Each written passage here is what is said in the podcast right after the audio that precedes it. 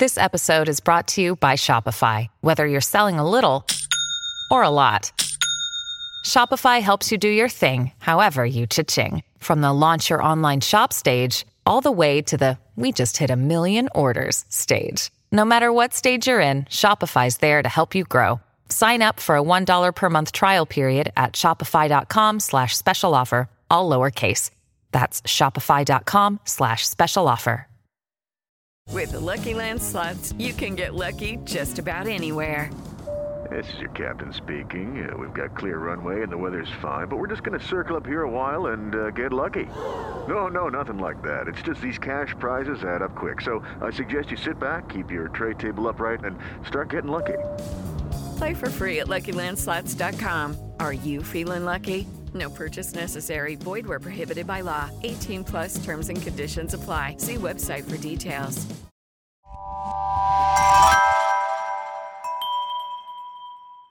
Slow Burn Media, an evergreen podcast, presents Who Killed, a podcast that provides a voice for the voiceless. All right, there we have it. He did identify the defendant in the courtroom. Matt, let me bring you back in as our analyst today and ask you so, what import is it that this person who was robbed at gunpoint now says that's the defendant who robbed me when we're in court on an unrelated murder trial? Well, they're trying to to the, the prosecution's trying to to get that gun that was stolen uh, from that witness uh, in that hotel room um, to be, be in the hands of the defendant because ultimately it was the same gun that was used in in the homicide and the assault uh, of the prices. So so th- this is you know sort of this is circumstantial evidence. They're, they're trying to connect pieces. You know, here's the guy that, that that committed the robbery. Uh, a gun was taken. That gun was used in the murder. I want to bring on my guest, Matt Mangino, uh, criminal defense attorney and former prosecutor. Matt, how are you today, sir? Great. Thanks for having me. Uh, always a pleasure to have you on. So listen, look, I have the best of both worlds with you, and I think we have an interesting dynamic here. I'm former law enforcement, you're former prosecutor, now defense attorney. How do you think the defense did in, in that closing? Because he, he brought up some very interesting points, right? He talked about the gun range. Well, his closing was very methodical. I mean, he went through each point that he thought he needed uh, to convince the uh, jury here that there was a reasonable doubt about um, this charge of murder in the first degree. Hello and welcome to a very special episode of Who Killed. I am absolutely thrilled to be joined this week by a very special guest, a former district attorney is joining and blessing Who Killed this week, and that is one Matt Mangino. And thank you so much for taking time out of your crazy schedule to uh, come on our show. Uh, thanks for having me, Bill. It's it's a pleasure. Yeah, it was great. Uh, we actually met at CrimeCon just a few weeks back and uh, in Las Vegas, and we got talking. And uh, you have a very interesting and intriguing uh, background, and have made quite the name for yourself in the world of true crime. And uh, what have you been up to? Because it seems like a lot. Well, as you mentioned, uh, Bill, we, we crossed paths at uh, CrimeCon, and that was uh, exciting. I had an opportunity to present there on the death penalty, and we talked a bit about that. And, and my presentation was kind of a spin off of, a- of a book that I've written on the death penalty, uh, The Executioner's Toll 2010. Uh, but I've also, you know, have had an opportunity um, to do some additional writing uh, recently uh, for the Crime Report and the uh, uh, the Legal Intelligencer in, in Philadelphia, uh, as well as the Pennsylvania Capital Star. So, uh, you know, I've had an opportunity over the years to to write a syndicated column that was distributed by Gatehouse. So I've I've really focused a lot of my work on writing, and and I've also had an opportunity, uh, you know, through you know Law and Crime Network and and uh, Court TV and and other uh, media outlets to talk about some of the leading cases of the day. So besides doing all that, I still practice uh, criminal defense, and so it's it's really uh, it's a fun and exciting time for me. As they say, you have a full docket. That's for sure. well, what is the? Uh, let's talk about that. You mentioned the, uh, you know, the case of the day, or what? What's sort of going on? What What is the latest thing that you've been uh, covering? Well, actually, uh, you know, the the uh, Depp Heard defamation trial, although it's not a criminal matter, it's not a true crime uh, matter. Uh, you know, it has these layers of of different intriguing aspects. You know, you know, alleged domestic violence and and that whole uh, scenario and how how it's um, you know been involved in this really kind of toxic relationship between uh, Johnny Depp and uh, Amber Heard. Uh, you know, it's made for great television. Um, you know, I'm not really sure what the end game for either one of them is in that case. Uh, I, I, don't necessarily think it's doing much for either of their uh, reputations, uh, but uh, it, it, it, it really is um, enthralling and, and it really grabs people and, and they're, and they're paying close attention to it. You know, it's that's an interesting um, case for sure because of the fact that it is being televised. You don't really see a lot of uh, the inner workings of a domestic violence case and uh, let alone you know on court TV because it's unfortunately it's not something that gets all of that attention but when it's two big stars like you know Depp and Heard like you're talking about yeah it, it does garner a certain amount of attention it does I think it actually in in the long run, their end game, I don't know what it is either because I don't think it's helping either their careers. But I would say the positive thing out of it is that it is bringing back the spotlight to domestic violence and how that is still extremely prevalent in society. Whether it's and it's becoming more, you know, and it's not to say I'm placing blame on either person because nothing's been rendered, but you know, to be a victim if you're a male is a much harder thing to come forward with. It's also extremely difficult if you're female. So I mean, it's it's really you're walking a tightrope, and I think that's why everybody seems so intrigued by this case because they're kind of opening up the curtain to really what you don't you know the, you don't really see inside celebrities' lives, and this is really one of those cases where you do. Right, and and and uh, you know, I think what's happening to a certain extent, uh, what people are seeing, they don't necessarily uh, like. Uh, you know, because number one, it's hard to be sympathetic with a figure, either one, who you know flies around on private jets uh, to private islands, uh, brings their their own doctor or psychiatrist or or drug and alcohol treatment person to their private island you know, to go through this whole process. So, so well, you know, we watch these people on TV and we watch them on movie the- in movie theaters. I think what we're starting to realize is we're not like them.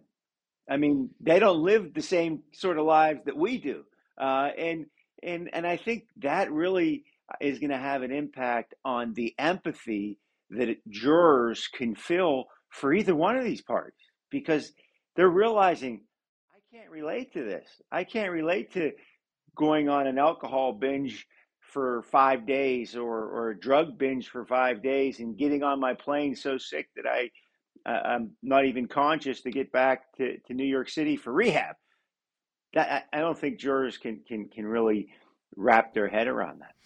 Yeah, that's a very good point, and I, I do think you're right. They they've lost the empathy card as far as uh, you know, because yeah, you're right. They don't live like us. They're we're we're we're very much uh, under the belief, and you know, maybe it's naive, but whatever. But it is one of those things you look at, and uh, yeah, I mean, he's flying to private islands he owns. Owns. uh, right. He's spending twenty seven thousand dollars a month on wine. like yeah. th- this, these are things that you know. Uh, they're they're not crimes there may be crimes against your body, but uh, you know, again, the domestic violence thing. I think that is the one positive spin out of it is that at the end of the day, it's it is about domestic violence, and they're probably not going to walk away with you know it's probably going to be whatever a wash, and then, mm-hmm. uh, but again, the spotlight was shined or was showing again how much this can be you know not even just in anybody's regular life but in celebrities lives. And even when you have all the money in the world and you think oh god this is great. I have my own private island. Well drug and alcohol issues clearly there's no solution for that especially if you do have a endless bank account. Right. Yeah i mean you know people people suffer from that disease whether they're uh, multi-millionaires or, or they're uh, you know broke and have, and have you know spent their last dime uh, the disease uh, you know affect, affects everybody in a similar way and it's and it's certainly uh, not a positive way by any means yeah i definitely would agree with you on that one so what else has been going on i mean i saw that you were on uh, and you always seem to be on Nancy Grace, but uh, yeah. I did see that you were talking about uh, the OkCupid stuff. I was just on mm-hmm. your website. And what's going on there? Well, yeah, uh, you know, it's it's really a lot of fun uh, to to get a chance to uh, argue a little bit with Nancy Grace uh, on her program.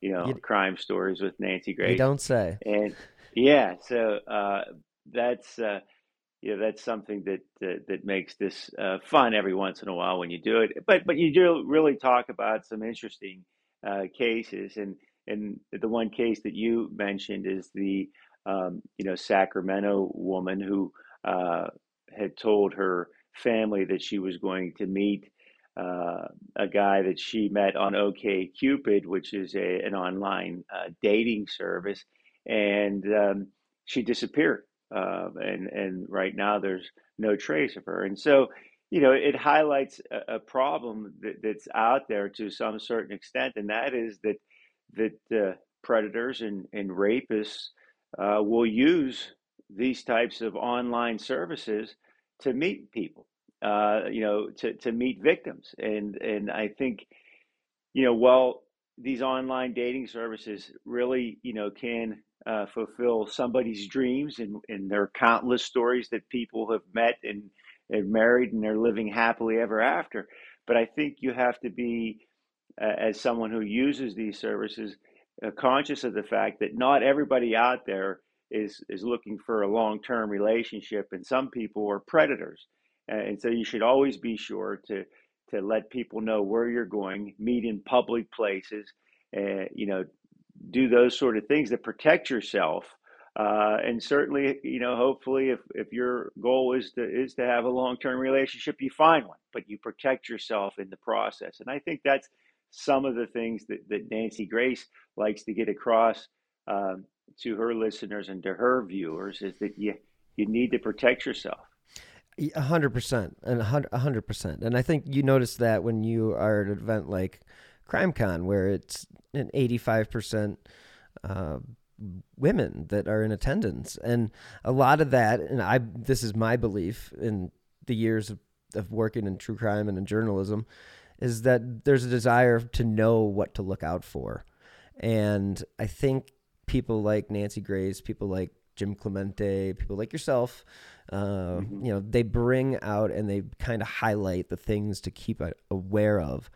And I think that's another reason why true crime podcasts are super popular is that it gives an advantage to the listener even if it's a false advantage, you know, maybe, you know, what they know that may not help them in a, that particular situation, but maybe they it helps them and they don't even realize it because they didn't go and talk to that one person or they just got a little sketchy feeling and they decided, yeah, probably not a good idea to go out with that guy and so I think it's really great that you know you go on and you talk about that stuff because these do, these technologies, these apps, I mean they're they're so prevalent and you really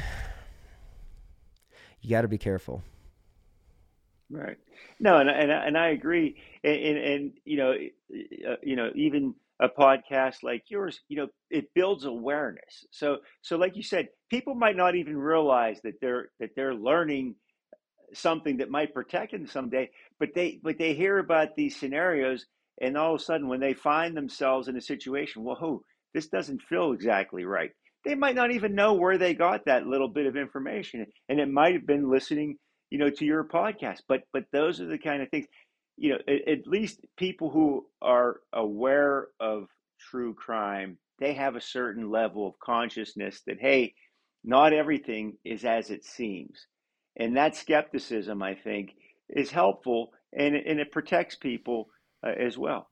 I would agree 100%. I think that that is actually extremely noticeable. I think uh, there are uh, a lot more aware people out there than there were 10, 15 years ago about what to look out for. I think that's great because as much as we want to say that crime has been on the decline, it actually has been increasing in the past couple of years. So right. while we got to say that for about 20 years, yeah, crime's on the uh, you know on the decline. Well, for the past you know couple of few years, it's been on the rise, and violent crime that is too. So it's uh, it's a slippery slope that we're in right now, and you know you want to be everybody to be happy. Yeah, I mean it's it's their right to go out and meet new people and go on these apps, but they also have to be smart and just have a backup plan too. You know, if you feel, again, if you have that weird feeling, don't do it.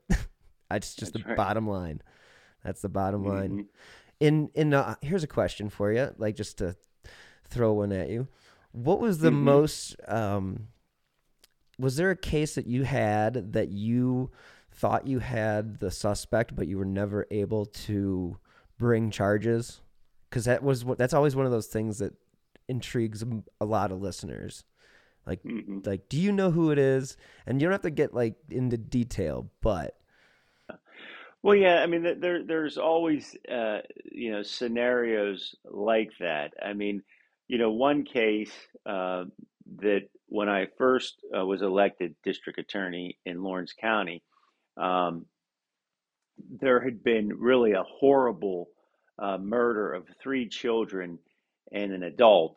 Um, they, they, they were slashed with a knife. Their throats were slashed. Uh, the crime scene was just a huge puddle of, of blood. Uh, and there was no charges uh, filed for a period of time uh, before I was district attorney. And then um, the attorney general had been assigned the case before um, or right as I came in into office. And ultimately, a guy was arrested, uh, convicted of those uh, cases, sentenced to death.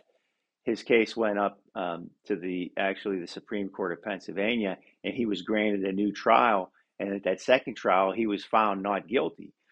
Uh, so this crime now remains unsolved, and the the question is, do you believe that the that the guy who was arrested and convicted and sentenced to death, who got a second trial and then was found not guilty, is that still is that still the guy who committed the crime? Because you know, finding somebody not guilty doesn't mean that you're saying they're innocent. You're meaning it means that that the that the state has not met its burden of proof. They haven't been able to prove beyond a reasonable doubt that this person was guilty at the second trial. Or, on the other hand, is that murderer still out there? This person that committed this very gruesome murder of children and, and an adult. Um, you know, so that's kind that kind of case. You know, still, and I haven't been in, in district attorney's office uh, for close to 14 years now, but I still think about that case, and I still think about those victims, and I still think about you know, was was it the right guy the first time, or is this is this killer still still running the streets? That's very intriguing. That, that I mean, that case, except for the adult, it reminds me of what was just solved last week, or I believe it was last week, was the Girl Scout murders of '77. I'm sure you mm-hmm. saw that. And that guy, he, right. there's another. That's the reason why I bring it up is not just because of the fact that it was three kids, but the guy went on trial and he, he was found not guilty. But then mm-hmm. again, now they come out with the new technology, new DNA abilities, and that's the guy. And it's right. just like, you know, luckily he was already in prison for other crimes and he died in prison shortly thereafter. But to think that he could have been just walking the streets after he just got away with murder, it's kind of scary. Yeah. Well, well, yeah, it certainly is uh, frightening, and we know, um, you know, our our criminal justice system is based on a system where you have to prove somebody guilty beyond a reasonable doubt, and you know that's that's a a, a difficult burden to meet. But it also built into that is the idea that you know we can't prove people guilty to some mathematical certainty, and we don't expect the system to find people guilty to a mathematical certainty. So, built into our system is the idea that an innocent person could be convicted and that guilty people can go free. Uh, that that's really inherent in the whole idea of proof beyond a reasonable doubt. That kind of, and that's kind of a good lead into your book. I mean, to a degree. I mean, that is give the listeners a little idea of what your book's about because that's really, it's a really intriguing uh, way of going about writing a book. Yeah. So uh, when I start thinking about the death penalty, and I've prosecuted death penalty cases and have defended them uh, as well. Um, you know, everybody who writes about the death penalty usually writes from a certain bias. They're for the death penalty, they're against it. So they cherry pick all the cases that support their position and say, look how good or look how bad the death penalty is. What I wanted to do was take a, an unbiased look at the death penalty. And I thought one way to do that would be to look at all the executions in a single year. Um, so I'm not cherry picking the good or the bad uh, cases that support or, or don't support the death penalty. We're going to look at all these cases. We're going to look at the crimes. We're going to look at the investigations. We're going to look at the trials, the appeals, all the way up to the, the last words and the last mills, and you know mix in the constitutional law that's evolved over the last uh, you know 35 years, and uh, you know let the reader decide for themselves do they support or not support the death penalty. It could have been any year. I just I just picked 2010, and it happened to be an interesting year because you had an execution by firing squad you had uh, an election, uh, uh, uh, an execution by the electric chair. You had a woman executed, which is really, um, uh, you know, unusual. So, so, the, so I, I, thought that that would be a good year to examine the death penalty. That's really intriguing, and I think the listeners would probably it, it would be a great book for them to read because I think anytime you have that question or you leave that question up for the audience or the listeners or you know the readers i think it, it it almost empowers them to look at the case with a different perspective because then it's sort of making them responsible for making the decision even though they're not per se it's just they get mm-hmm. the opportunity to put their own two cents in, and that's that's something that people really like to do. Right, and and and so you know it's interesting uh, in, in, the fact that you you can examine these cases one on one because because each chapter represents one of the forty six persons who was executed, or you can look at them together. You know, one one case that I wrote about was the forty sixth execution uh, of 2010. So really, the last chapter in my book, and the guy's name was John David Duty. Okay, and um, he was serving three life sentences in an Oklahoma prison. All right, and he decided that eh, you know he was 49 years old. He had been there for 23 years, and he decided he didn't want to be in prison any longer. Uh, but he didn't have the courage to either try to escape or to kill himself. What he decided he was going to do was kill his way out of prison. So he had he was in, in the RHU, which, as you know, is kind of the the jail within the jail, restricted housing.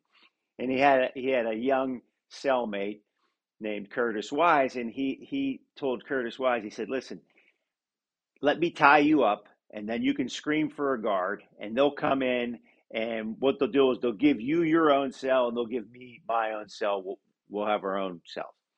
So he ties up Curtis Wise. He, he agrees to it. And before Curtis Wise could call for a guard, John David Duty strangles him to death. Then he sits down and starts writing a letter to Wise's mother saying, you know, it was harder than I thought. It's not like you see on TV when they kill someone. And it's probably a good thing because your son was just going to spend a life of crime and incarceration. Fortunately, they intercepted that letter before it ever left prison. But he also sent a letter to the DA and said, listen, sentence me to death and execute me, or I'm going to keep killing people here in prison. And so ultimately, he got his wish and he was executed uh, for that murder. But, but you know, so that that chapter, that that person makes you say, wait a second, uh, that this should be the poster child for an execution for the death penalty. This is a guy that says, kill me or I'm going to keep killing. You know, so so you know, people have to decide: is, is that appropriate? Was execution appropriate for John David Duty? Right, because you, you, basically granted a murderer his wish, and that's right. Uh, seems kind of dirty in a way. That, yeah, but but I, and I guess the the the you know the other side of that is you know who how do you how do you house John David Duty? If he says I'm going to keep killing until you you kill me, how long does that do you let that go on? It almost seems um, like West, you know, you know, old Western justice. You know, like let throw, you know, let's hang him in town square because he says he wants to die. So let's yeah. make an example of him. I mean, I guess I, I, yeah, I can see some moral quandaries there. I mean, there's definitely some def definitely some questions that I would have as far as the ethics behind that. You meant well, let's you know, if you look at Pennsylvania, for instance, you know my home state, you know we had there's 130 people on death row in Pennsylvania since 1976. You know the modern era of the death penalty after the Supreme Court brought it back. Um, there have been three executions. Okay, all three of them were volunteers, which means they gave up their their their uh, pill rights and said, "Execute me." Uh, there hasn't been a person executed involuntarily in Pennsylvania since 1962. Yet they've had the death penalty on the books here since the beginning of the state. You know, since it, the state was organized. So, uh, you know, it makes you wonder: is that an effective punishment if you're only executing people who say, execute me. It's, yeah, it certainly does give you that. It gives the criminal sort of an idea of what they have in store for them. Like, oh, yeah, they haven't, it's kind of like California. You can go on death row, but you know you're not going to get executed. Right. Uh, and, yeah, they have 700 people on death row, and they've carried out 13 executions, I think. Uh, you know. Yeah, it's. I mean, let's, and they have some of the worst of the worst and they don't I, I don't know i mean it does make you wonder i mean how about the the woman that was uh, uh, executed that year? What was uh, what was her crime? Mm-hmm. well what, what she did was um, she uh, became friendly with some a couple of young guys uh, who she ultimately began an intimate relationship with both of them. Uh, they were very, they were maybe late teens, um, and then she ultimately uh, coaxed them into uh, killing her husband, and uh, you know ultimately uh, they did that. Uh, they killed her husband. They testified against her. You know the big. she was in the state of Virginia. The issue was. Um, you know, she had become a model prisoner. In fact, she had become kind of like a um, confidant, uh, leader, um, mentor to young female prisoners uh, who, who were also in custody. And so there was there was a lot of uh, review, a lot of thought that went into whether or not she should be entitled to um, you know, a reprieve, you know, uh, you know, clemency to change her sentence to life imprisonment. Ultimately, the governor wouldn't approve that, and she was executed. Yeah, you look at some of those cases that end up like that, and you see people that turn their lives around, or you know, I don't know, go down a diff- different path in jail. You see people go down the same path in jail. So you do sort of have to weigh those options, or those, I think, weigh those. Uh, extenuating circumstances when it comes to this type of thing. Mm-hmm. I mean, you would know way better than any of us. I mean, did you personally? I mean, have to make any death sentences or put anybody on death row? Well, uh, yeah, I, as as a prosecutor, um, I tried two capital cases. Both of those cases ended up as life without parole and not a not a death sentence. So, uh, no, I was never responsible for putting anybody um, on death row. Did you ever feel like? I mean, did you feel like those cases that you did prosecute and had them, you know, potentially going to death row? Did you feel like they warranted that? Hello, it is Ryan, and I was on a flight the other day playing one of my favorite social spin slot games on chumbacasino.com. I looked over the person sitting next to me, and you know what they were doing? They were also playing Chumba Casino. Coincidence? I think not. Everybody's loving having fun with it. Chumba Casino is home to hundreds of casino style games that you can play for free anytime, anywhere, even at 30,000 feet. So sign up now at chumbacasino.com to claim your free welcome bonus. That's chumbacasino.com and live the Chumba life. No purchase necessary. VGW Group. Void were prohibited by law. See terms and conditions. 18 plus. This podcast is sponsored by BetterHelp Online Therapy.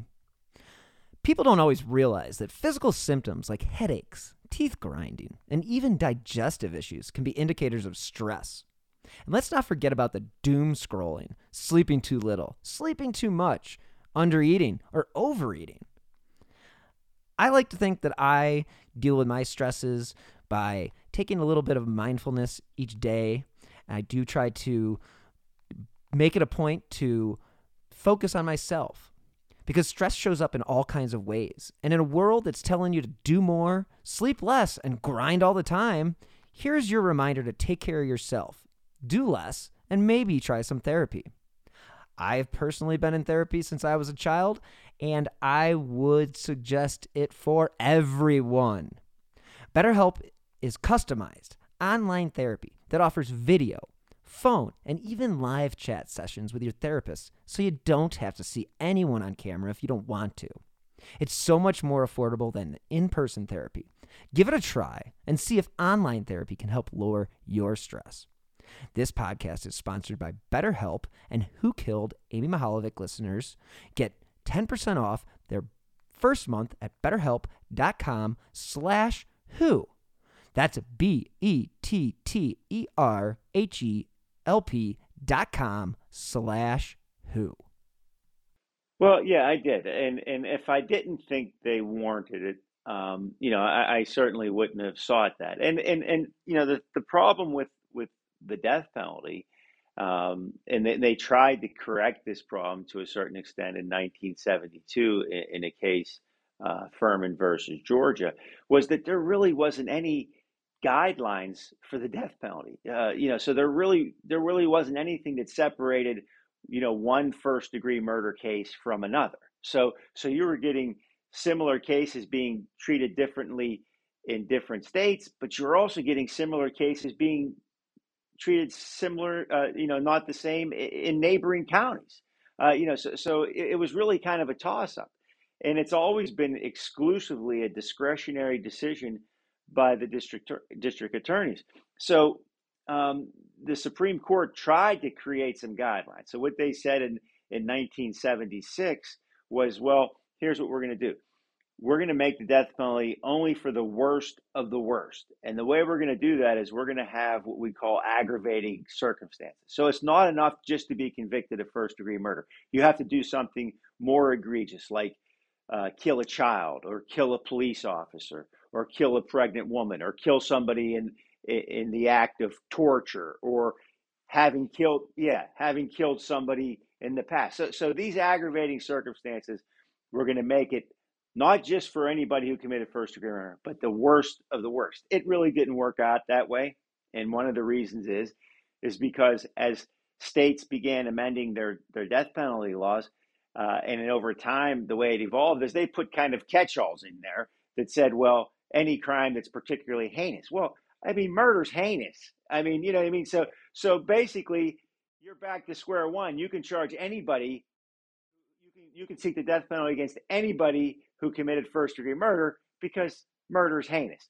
Uh, you know, so so you know you're always gonna gonna have that sort of thing, and, and so you know what in '72 what the court said was the death penalty was arbitrary in the way that it was being imposed.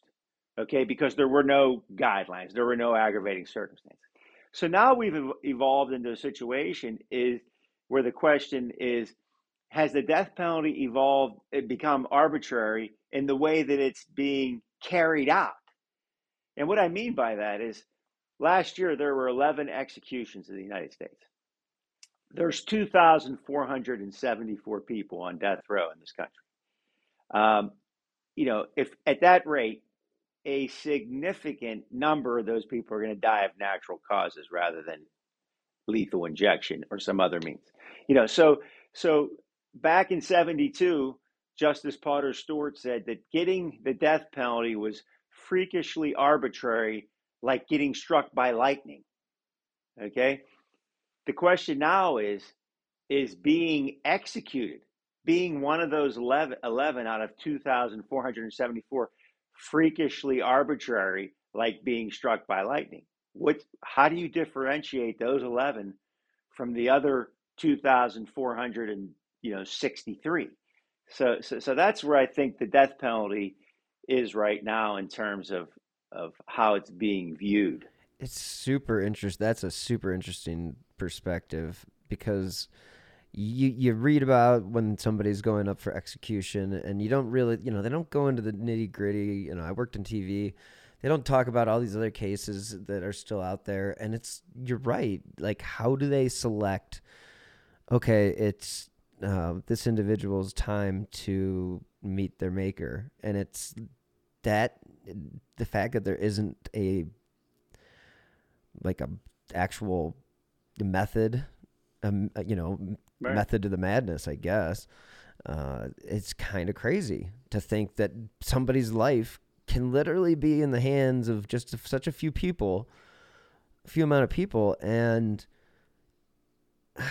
that it makes you wonder about the whole thing in general like freakishly arbitrary is is it there's the whole mm-hmm. thing mm-hmm. does it really do what it's supposed to do i mean if we're only putting 11 people to death is that i mean is that even a deterrent is that right i mean well that's a good question and and, and that's a question that a lot of people ask um, you know is is the idea that you could be executed uh, for kidding, committing a murder uh, give pause to someone who's got a gun and is about to kill somebody. I, I don't think that it is. Um, you know, I, I, think the alternative w- would be if you were executing more people and in a quicker period of time, then it might be uh, an issue that someone would contemplate. Hey, I could get executed for this. I, you know, just like people make that sort of cost benefit analysis and other crimes that they commit.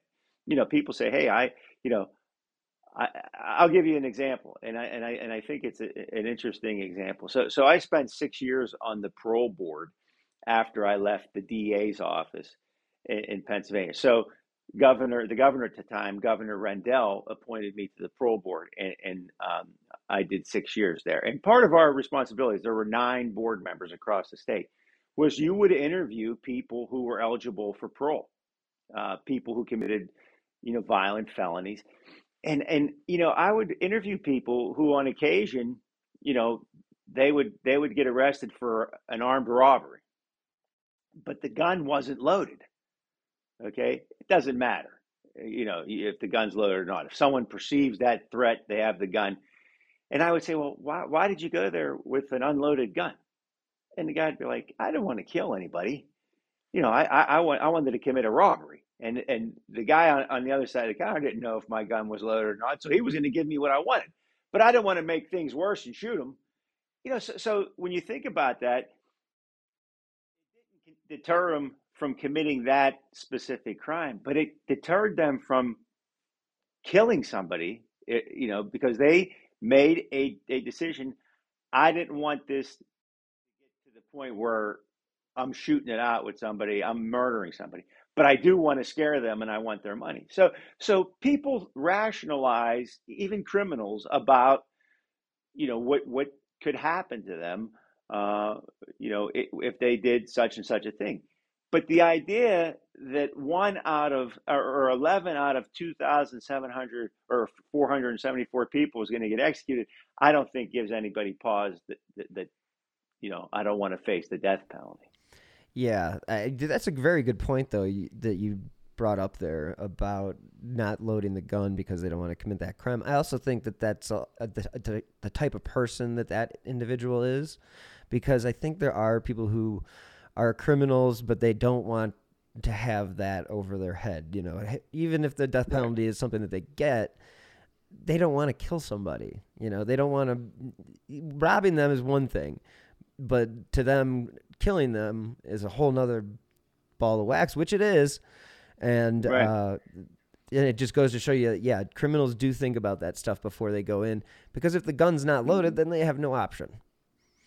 Right, right, and and, and it's kind of like, uh, you know, a criminal's morality. I mean, you know, there there is some morality in these people, even though they're they're criminals. There are certain things they're not going to do. They're they're not going to try to kill somebody. They're not going to rape somebody. You know, they have kind of their own sort of set of deadly sins that I won't do. But everything else is on the table. So here's a question for you in regards to when you were the district attorney. Did you prosecute, um, like, did you prosecute any cases where you were kind of the center of attention as far as like the local media, like, oh, this is the hottest case in you know the area, and you know we got to talk to you know Matthew Mangino and get his thoughts. I mean, we, I mean, clearly you were interviewed a lot, but was there any case that stood out to you? Um, yeah, there, there there were a couple of cases, and and you know where where um, the county that I uh, was the DA in um, was north of Pittsburgh, so we got all the media attention in Pittsburgh, and then it was um, just uh, east of Youngstown, Ohio, and south of Cleveland. So you got a there was a lot of media attention, especially as you know the the news. You know they like to they like these kind of cases because people like to hear about. Them. Uh, but there was and there was one particular case in which a um, it was a thrill killing. Um, uh, three young guys, um, you know, late teens, early twenties, had you know made this uh, you know plot to they wanted to kill, they wanted to rape and kill, um, you know, a young girl, and they talked about it, you know, sat around, smoked marijuana, and talked about it, drank beer, and then finally one day they they snatched a twelve year old girl off the street uh, in Ohio, right across the line, brought her into Pennsylvania, and, and murdered her. Um, and uh, so this thrill killing was, uh, yeah, as you can imagine, uh, was was a big was a big case. Uh, got a lot of media attention. Uh, one of the guys uh, pled guilty, or I think actually two of them pled guilty to first degree murder. One who who thought he had a lesser role in it went to trial, and uh, he was convicted and sentenced uh, to life in prison without the possibility of parole. That's a disgusting case. And what was the name of that? Do you remember the name of the girl? Uh, her first name was Shannon. I, I don't remember. Kos, I believe it was Shannon Koss, K O S. KOS. That is, yeah. So I, Mm-hmm. yeah, cases like that. I mean, when it affects a child, that those have definitely have to stick with you Mhm. the longest. Oh yeah, th those those kind of cases uh, certainly have an impact on you. Uh, you know, you know, we we had a, a situation where uh, there was a, a young couple, unmarried, who had twins, and um, one of the twins died. Uh, they were infants, and um, so we weren't sure what happened. Um, you know, so obviously there's an autopsy. We think that there might be, you know, some foul play here, and and um, at the autopsy, uh, they shave the child's head, and when when they shave this, the, the the child's head, there you can see a handprint, basically on the on the child's scalp. It was hit that hard in the head with an open hand. uh, that it that it killed the child, that killed the infant, and and so yeah, so those those kind of cases, you know, and and really, you you think as a prosecutor, you you've seen a lot, but when I went on to the parole board in Pennsylvania and saw literally thousands of violent offenders, you know, uh, you know, from Philadelphia and, and all the other larger cities in the state, uh, I realized I only scratched the surface in the county where I was uh, district attorney because there's some really terrible things that people do to one, do to one another. And in one case that still haunts me to this day was a child who had been severely beaten uh, repeatedly uh, by his mother, and essentially, uh, you know, he had ruptured vital organs and he was bleeding internally. He was dying, and he was sitting on the steps, you know, this of his of his of the second floor, and still calling for his mother because he was in such pain and his mother was the person who inflicted all these injuries that killed him. Uh, and that that that case has never left my mind. That has got to be absolutely crazy. I can't even fathom what the research, all the investigating that you have to do when it comes to those kind of cases, how that doesn't just keep you up at night.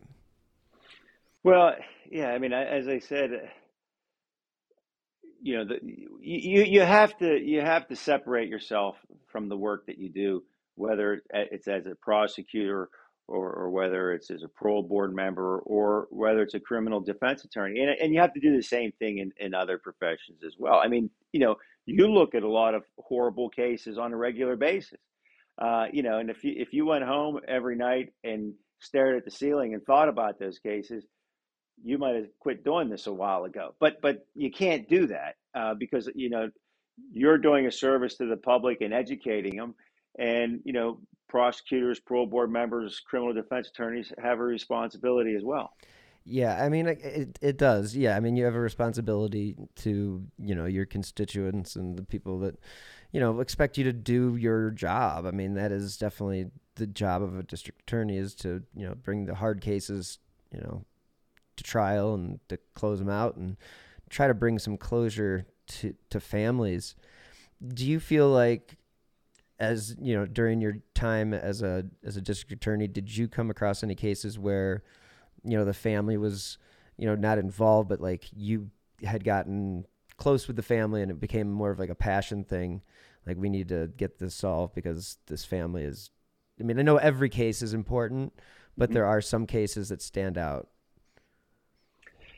well, yeah, I, you know, in terms of of investigation, um, typically as a prosecutor, you know, our office was there to aid the law enforcement during the course of their investigation. You know, we didn't really have a, an extensive detective bureau that actually got involved in in um, the invest, investigations themselves. Uh, typically, in in in the in the county where I was district attorney, it was the state police who handled most of the major crimes. Um, there were some exceptions. Uh, there's a, a city, uh, New Castle, in in the county that that um, I was the district attorney that, that, had their own police force that, that that, that did those things. But a lot of major crimes were, were handled by the state police.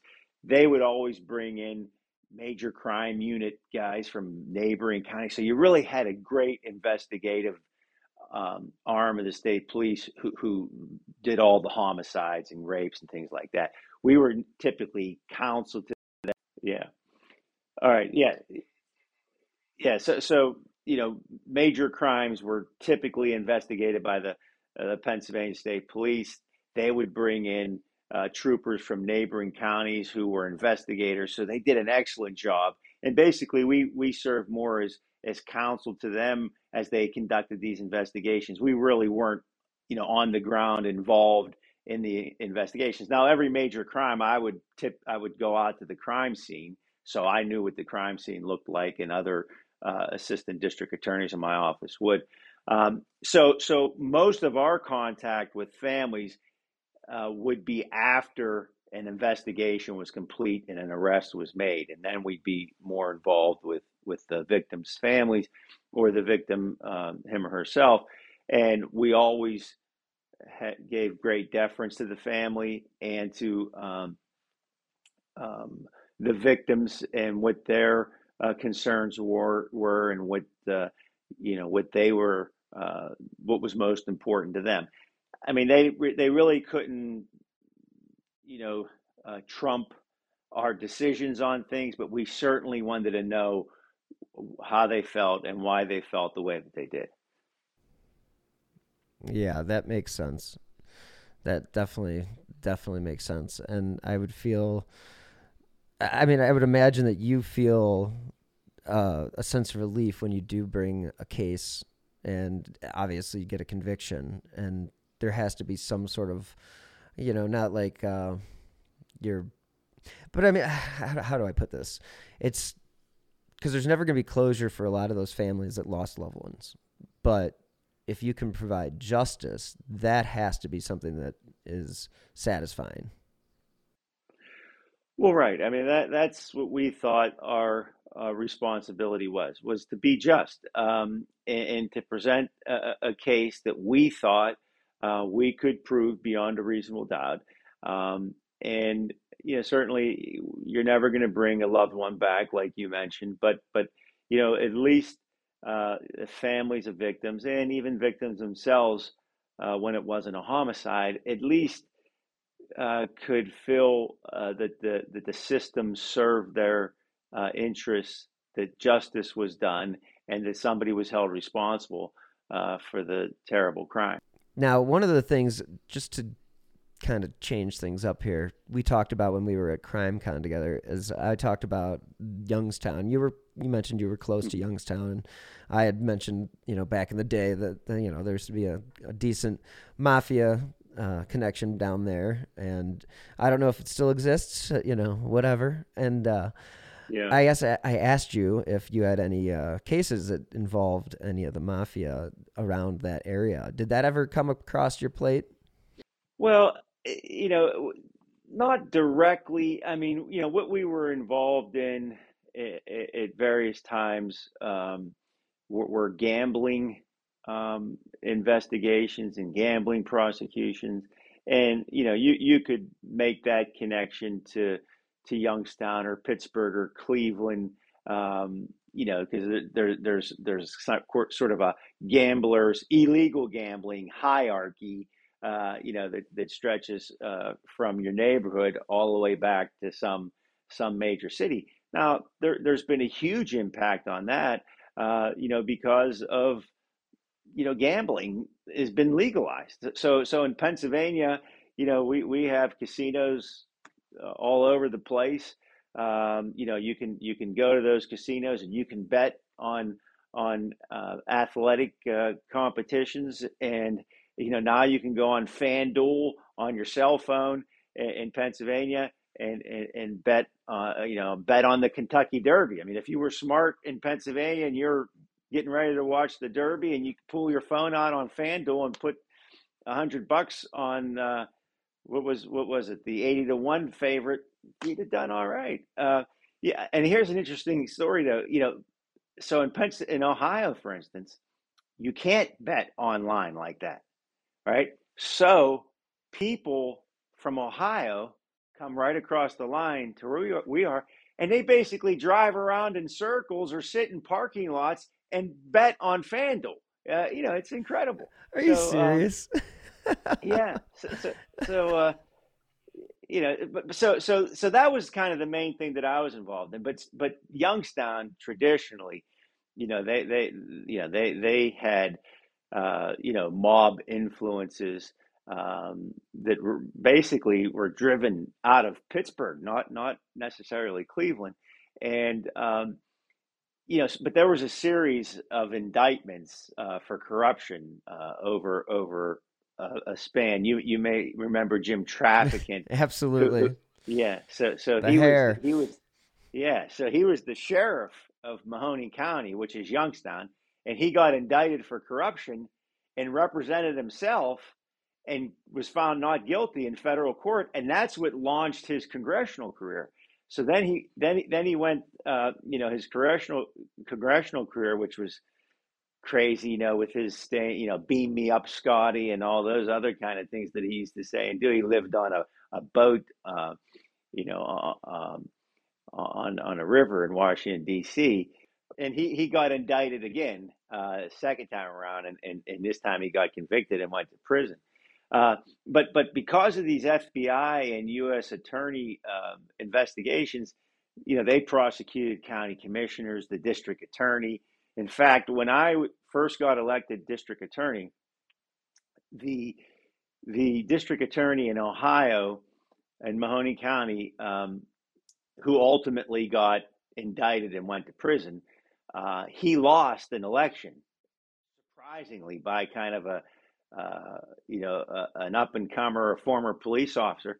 Well, the mob went in and shot that new DA in his house before he was sworn into office. They tried to uh, essentially assassinate him because he wasn't mob connected. He's still the DA over there. Paul Gaines is his name, but but yeah, they went into his home and and they shot him. Um, so yeah, it's it's uh, you know Youngstown has a long history you know, blowing cars up and all the kind of stuff you see in the movie. None of that actually uh, came came into your territory, which is good. That's that's good. I mean, don't get me wrong. Some of your cases are terrible. The thrill killing is is one that will stand out to me.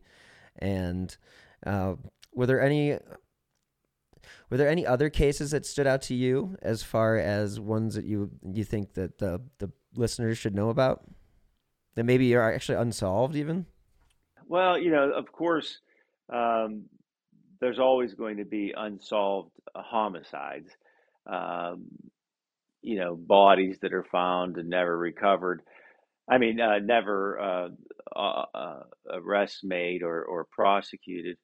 Um, you know, so, and and I'm just trying to think of a case that that would stand out. I mean, another homicide case, which was unusual, was a um, you know a 65 year old guy uh, who shot a young guy, about 24 years old, shot him a couple of times. They were in a party, they were in a house, they were all doing drugs and things like that. But this is an elderly guy who had no violence in his history, which is unusual. And he comes out, shoots him, and the and the young guy tries to crawl away, and he just walks over and basically executes him. And, you know, most of the time, as you know, I mean, people age out of violent crime, you know, so, so you might be, uh, you know, a real, uh, you know, badass when, when, when you're in your teens and twenties, but as you get older, even into your thirties, you're less likely to be committing violent crimes. And, you know, certainly when someone rolls into the age of 65 and they have no real history of violence to, to, shoot somebody and then shoot them ex, uh, execution style is really unusual. Um, and, and, so that was a case that stood out as well. You never know what people are up to, and that is one of the things that had been really interesting as a DA because again, like we talked about, like you get to see kind of behind the scenes. Like we got we started with the Depp Heard trial and how that's behind the scenes mm-hmm. and opening the curtain and you get to see it on a daily basis, or when you were uh, the district attorney, you get to see that on a daily basis. So that definitely uh, gives you a a much different perspective than say you know some true crime podcaster like myself. So it's great to have people like yourself on the show and uh, share the knowledge because really everybody wants to know about these cases. And and I really think that you know with your book it brings up a lot of questions about the death penalty and you know where things stand and your whole i mean you have a whole presence in this in this business in this industry. So um, i am just very grateful. Um, is there any last things that you would like to uh, say about um, where you can find your book or anything along those lines? Yeah, well, I appreciate that. Uh, my book uh, was published by McFarland and Company, uh, so McFarland uh, and Company, you can go onto their website, or you can find it on um, you know, Barnes and Noble and and uh, Amazon and and all those uh, uh, booksellers as well online. So uh, yeah, please do. I it'd be I'd love to hear from uh, readers and and I, and I also want to compliment you on on your podcast. It's it's great. Uh, you know, I've had an opportunity to to listen in and and and I saw firsthand at CrimeCon how people were kind of uh, flocking o- over you or on you like a like a rock star. So so uh, whatever you're doing, it's working. So it's all good. Well, I I appreciate that. Uh, I wouldn't go that far, but you know, hey, all the all the kind words always make a good day. So so uh, Matt, thank you so much for being a guest on Who Killed. And are you on social or anything like that? Can anybody follow you? Yeah, yeah. So you can follow me uh, on Twitter at uh, Matthew T Mangino, and uh, you can also go to my blog, which is uh, mattmangino.com. And uh, you know, I'd love to hear from your listeners. It would be uh, tremendous. Yeah, and I see that you you up that update that regularly, so that uh, would be a great place for any listeners who have any questions. For Matt Mangino to uh, definitely reach out and check out his blog. It's really uh, extensive and there's a lot of cool things on there. So thanks so much again, Matt. And uh, All right. you have a wonderful you, day. Bill. Thank you. Well, guys, I hope you enjoyed that conversation with former district attorney Matthew Mangino. Again, we met at CrimeCon 2022 in Las Vegas. And again, there will be another CrimeCon in the UK this June, as well as in September of 23 in Orlando. So definitely would love to see you guys there. Again, Who Killed has a booth with Killer Podcasts and uh, some of our other shows. So it's really great. And it's a great way to get out there and meet some of the listeners. So if you guys uh, get a chance, check it out.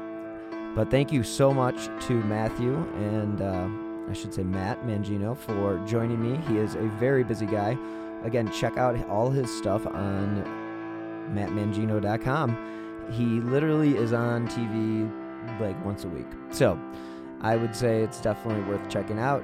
As you guys know, I do drop new episodes every Friday. And again, now that CrimeCon's over, the big move, all that good stuff, and uh, back in the swing of things. So next week should be uh, another interesting episode.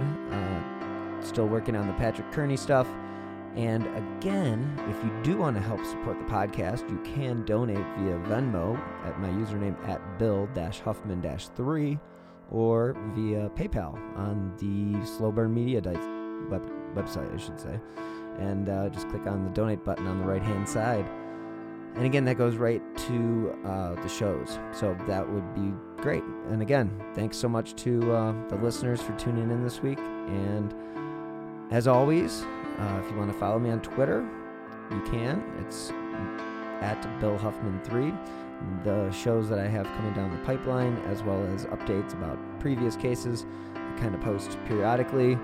And I'm not as active as I once was, but it is still a good way to communicate with the listeners. So check it out.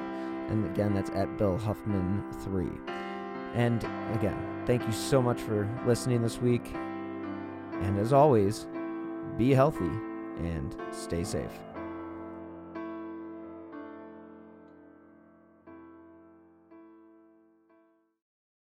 It's time for today's Lucky Land horoscope with Victoria Cash.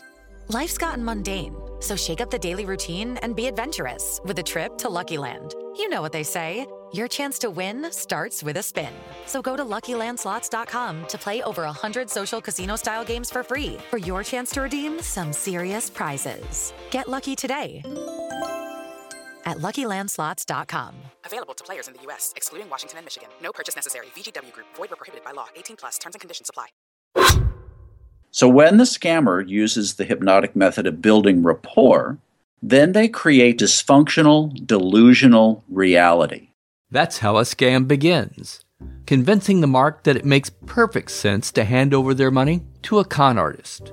The Scams and Cons podcast tells you how scams are run. You'll hear how people are convinced to buy fake art, buy machines that print money, or steal your house. I get a phone call from my wife, and she let me know that they had decided to move all our stuff out I could no longer do anything about it except go through an eviction. And you'll hear it from the experts, people who run the cons. So we go to your bank, you go in and get 6,000 cash, give us each 3,000, we give you this. Uh-huh. You go home and what you find out is cut up newspaper. It's fun to know how the trick is done, and that's what Scams and Cons is all about. Listen at scamsandcons.com or wherever fine podcasts are found.